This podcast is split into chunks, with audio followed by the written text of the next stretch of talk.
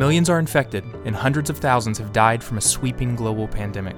Millions more are left echoing the words and thoughts of atheist author Stephen Fry, calling out to God, How dare you? How dare you create a world in which there is such misery that is not our fault? It's not right. It's utterly, utterly evil.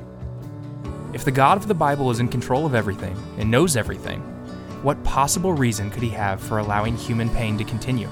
Can anything good come from evil situations? Join us today as we explore the reason for pain.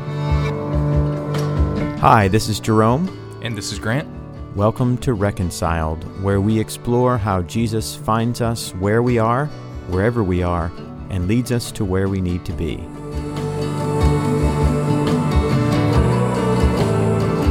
We've taken the last several weeks to explore the religious implications of pain and suffering. So far, we've walked through how different worldviews address the problem of pain. We've explored more deeply how the Bible introduces pain into the Christian story, and ultimately how evil and death were conquered through the sacrificial death of Jesus on the cross and in his resurrection. The Bible promises what is true of Jesus will also be true for all who put their trust in him. Christians will ultimately overcome evil when they're raised from the dead, just like Jesus was when he returns to judge evil and death and set the world right again. That's where the biblical story is headed, straight through all of the problems. But evil seems to continue. Why? Why do we see seemingly good and innocent people suffering for no apparent reason? Yeah, it's, it's easier to make sense of our suffering when we can point to the root cause of it. Sure, but even writers like C.S. Lewis acknowledge that while we were promised sufferings, even told, blessed are they that mourn, it's different when the thing happens to oneself, not others. And in reality, it's no longer part of your imagination.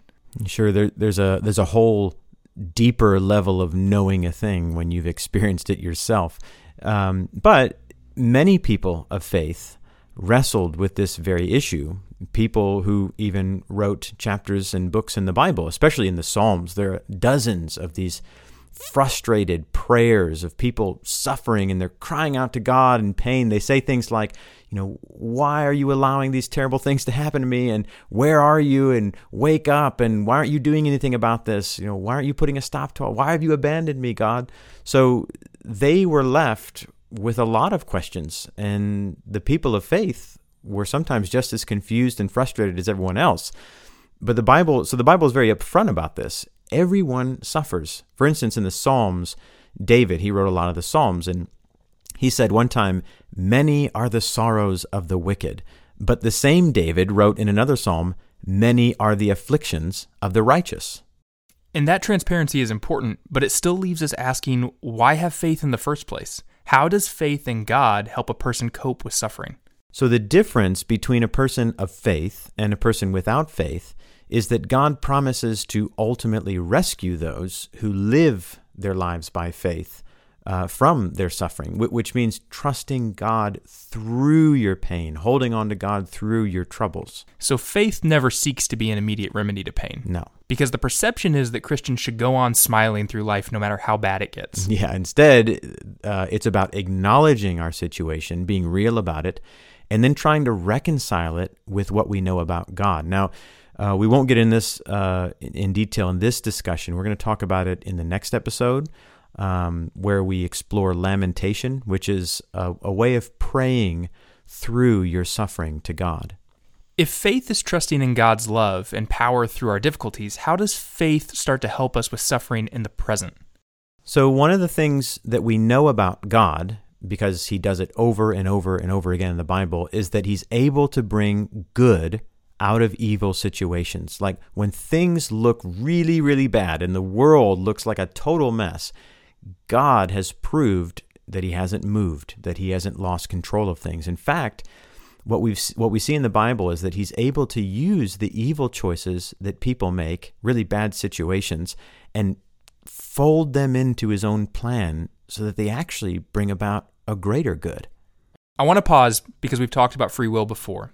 What you're saying is that it's not God making people's choices or even endorsing the choices that people make that may be evil. Instead, this is God incorporating those choices or utilizing it to further his own ends? Exactly. This is one of the great mysteries of God. He has total control of events, but he also allows us to make our own decisions. You know, we can do a lot of damage to the world and our relationships with people and a lot of damage to ourselves through our own bad choices. But at the end of the day, it's not like God's plans are somehow thwarted by our choices or anything that we do. The ultimate example of this is when Jesus dies on the cross. You know, the Romans and the Jewish leaders in Jerusalem, they actually thought they were defeating Jesus by nailing him to a cross, which, you know, that's what it looked like if you were there on that day. But really, behind the scenes, they were fulfilling God's plan to save them because it's through the sacrificial death of Jesus that God actually rescues people from their sins. So after Jesus dies and he's raised from the dead, the Apostle Peter actually stands up in front of the very people who crucified Jesus. And he says to them this He says, This Jesus, delivered up according to the definite plan and foreknowledge of God, you crucified and killed by the hands of lawless men. So you see there, you've got both the guilty hands of men, and then you've got the hidden hand of God at work simultaneously. God's like turning their evil choices inside out. He, the next chapter, he preaches another sermon, and Peter says, I know that you acted in ignorance, as did also your rulers, but what God foretold by the mouth of all the prophets that his Christ would suffer, he thus fulfilled bringing about his promised plan of salvation by embracing the very choices of men and suffering that ensued instead of running from it. Right. Another example, in this one's in the Old Testament, there was this Israelite. His name was Joseph, and his brothers hated him because he got special treatment from his dad. So his brothers uh, first decide to kill him, and then they settle for selling him as a slave to get some money. So Joseph, this young man, he winds up in Egypt working as a slave for this guy. And then to make matters worse, he's thrown in jail for doing the right thing. So here's a person who's suffering innocently, innocently and apparently pointlessly. But, but through a series of strange events in which he just kept on trusting God through it all, he rose through the ranks. He becomes like the prime minister of Egypt. And meanwhile, his family back home in Palestine is suffering this awful famine and they have to come down to Egypt to buy food so they won't starve. And guess who's in charge of the food rationing in Egypt? I'm guessing Joseph. Yeah, but his brothers don't even recognize him because it's been years since they've seen him. He's probably dressed like an Egyptian. But eventually, Joseph reveals his true identity to them. And they're scared to death because they never thought they'd see him in a million years, let alone have to buy food from him. So they're begging for mercy. And this is what Joseph says to them he says, Do not be distressed or angry with yourselves because you sold me here, for God sent me before you to preserve life. So it was not you who sent me here, but God. So the point is not that God made them do these awful things to Joseph, but that he could orchestrate events to actually achieve his plans. Yeah, their choices in no way nullified God's plan to keep the Israelites alive. And the other point is that even though Joseph's situation looked super depressing for a really long time, because of his faith, he was able to look back at what had happened and see God's hand at work. God took an ugly, evil situation and through the faith of Joseph made good things happen. So faith believes and trusts in that truth. Now, later on, Joseph said, again, talking to his brothers, You meant evil against me, but God meant it for good. And this is what Paul is after in Romans 8 when he's talking about Christians who are suffering terrible things and having this conviction, this faith in God. He says, We know that for those who love God, all things work together for good, for those who are called according to his purpose. And the end purpose and goal may include suffering in the present. Yes.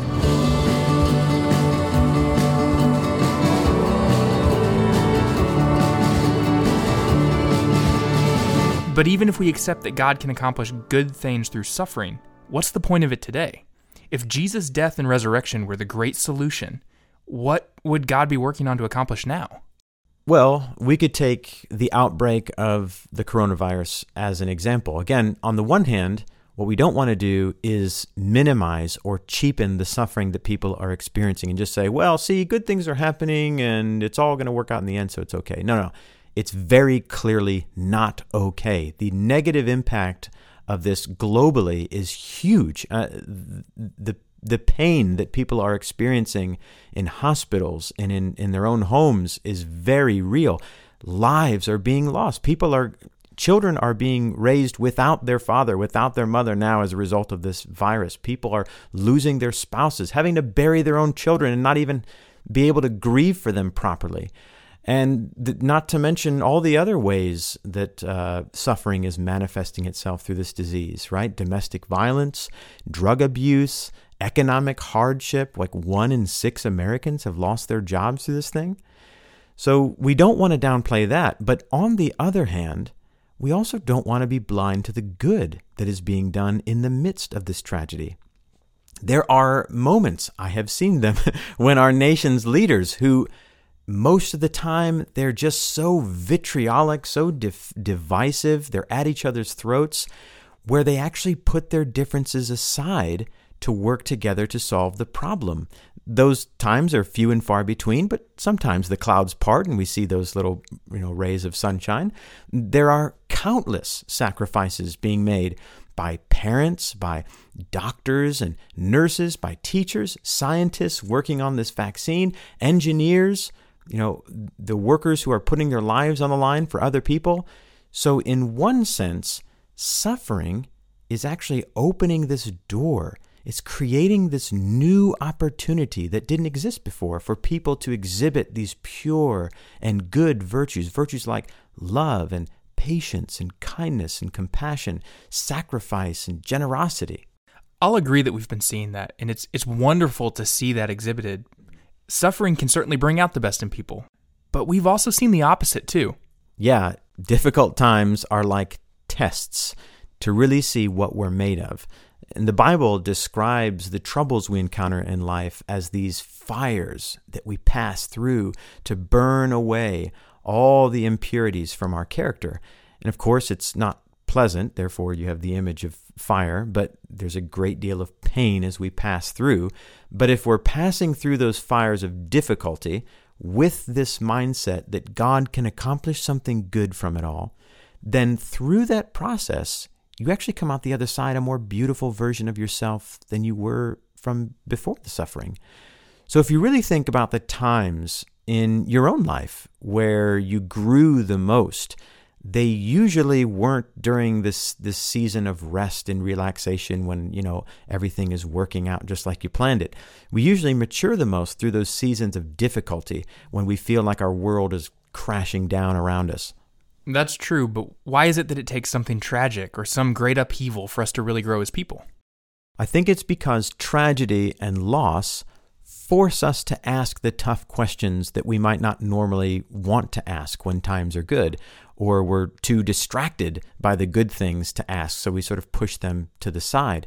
But suffering shocks the system into reevaluating your life. And again, if, if we take the current situation as an example, it's really forced people to face up to their mortality and how fragile life can be.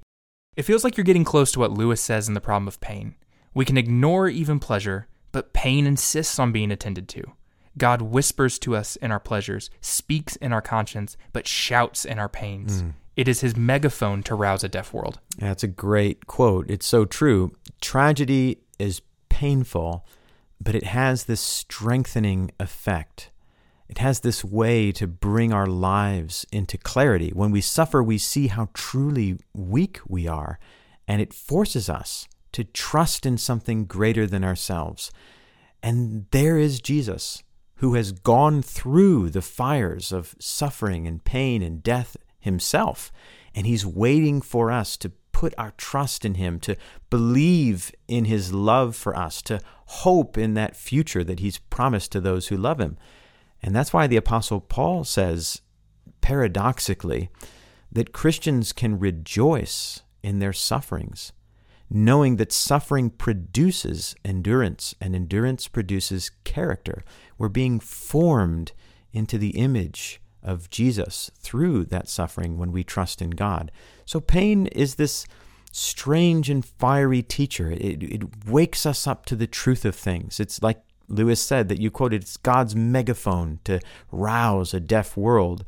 And maybe, you know, in that process of enduring some kind of hardship, we realize we've been living for all the wrong things. And maybe we need to reprioritize our life. And that's why Peter says another reason why God allows the world to continue in its present state is because he's waiting for people to turn to him and repent and find forgiveness in life.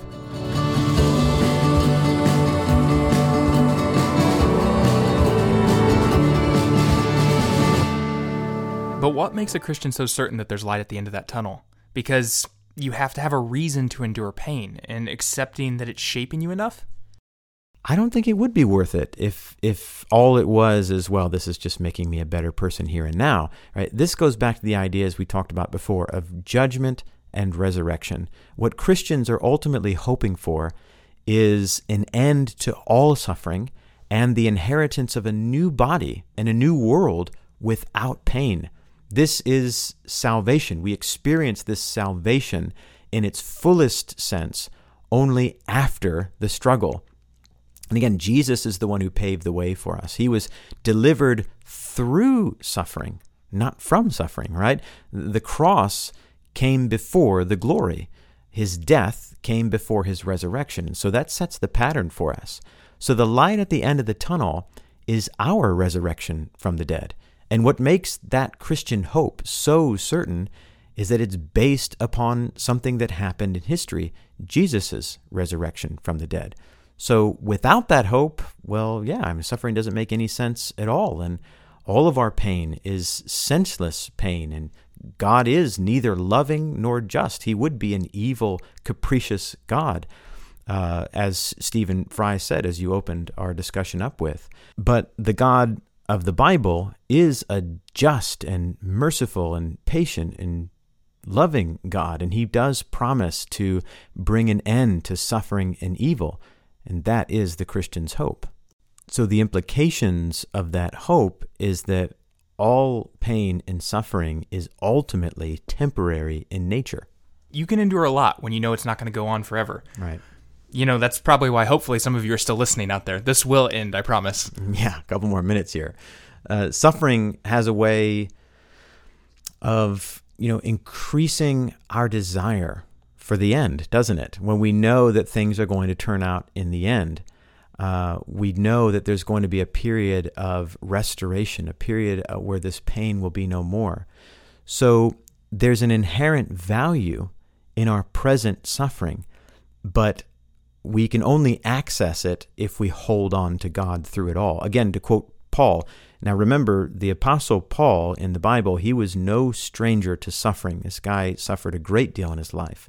And he said in the book of Romans, For I consider that the sufferings of this present time are not worth comparing with the glory that is to be revealed to us. Now, that may sound like he's downplaying the darkness, right? Downplaying the evil things that we're exposed to in this world. But he's not. He's saying no matter how tragic, no matter how painful the struggles you go through in this life, the loss that you endure in this life, no matter how uh, terrible you're, you're feeling at the moment, when Jesus appears to set things right once and for all, all of your suffering is going to be totally eclipsed by glory. As bad as those things are, they're not even going to be worth comparing with how good things will be. He says in another place, in the context of the resurrection, so we do not lose heart. Paul says, we're not going to give up. Though our outer self is wasting away, our inner self is being renewed day by day, for this light, momentary affliction is preparing for us an eternal weight of glory far beyond all comparison. So we may not always understand the details, but the argument is that biblical hope is holding the bigger picture of God's plan before us while we suffer. Yeah, and being okay with not having all the answers. We can't always find reasons for our suffering in the same way that a young child can't always understand why he has to go through this you know, horrible medical procedure, right? That's supposed to maybe grant him, you know, a normal life later on, or why he doesn't understand why his parents are dragging him to the doctor to get this stuck with a needle, you know, to have this vaccine. So even reasoning has its limits. Uh, there are some questions that can only be answered through experience. So another biblical example of this is the person uh, Job in the Old Testament. And Job, he suffered the loss of almost everything.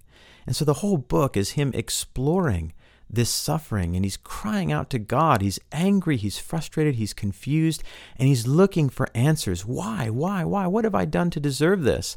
And he even starts to question God's character. And finally, God breaks the silence. But what's interesting about the book of Job is that he never actually answers Job's question. Instead, what God wants Job to know is that he is still in control he still is wise, he still is full of love, that he's still powerful.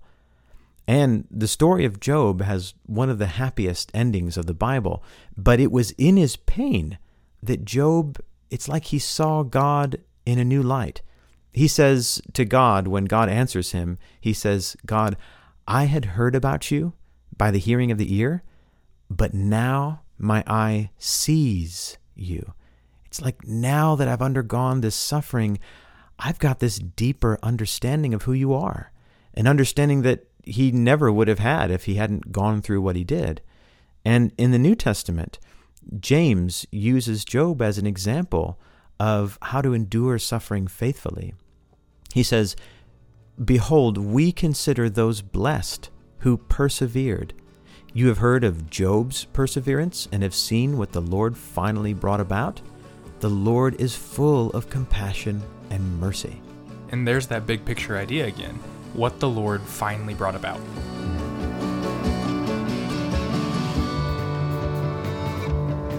We may not always understand why bad things happen, but the picture the Bible paints is of a broken world destined to be restored. Hope in that restoration is grounded in the resurrection of Jesus and serves as the sustaining power of the Christian faith through suffering. In the next and final episode in this series on the problem of pain, we will discuss how to process our pain through the discipline of prayer. We hope you'll join us next time, and thanks for listening.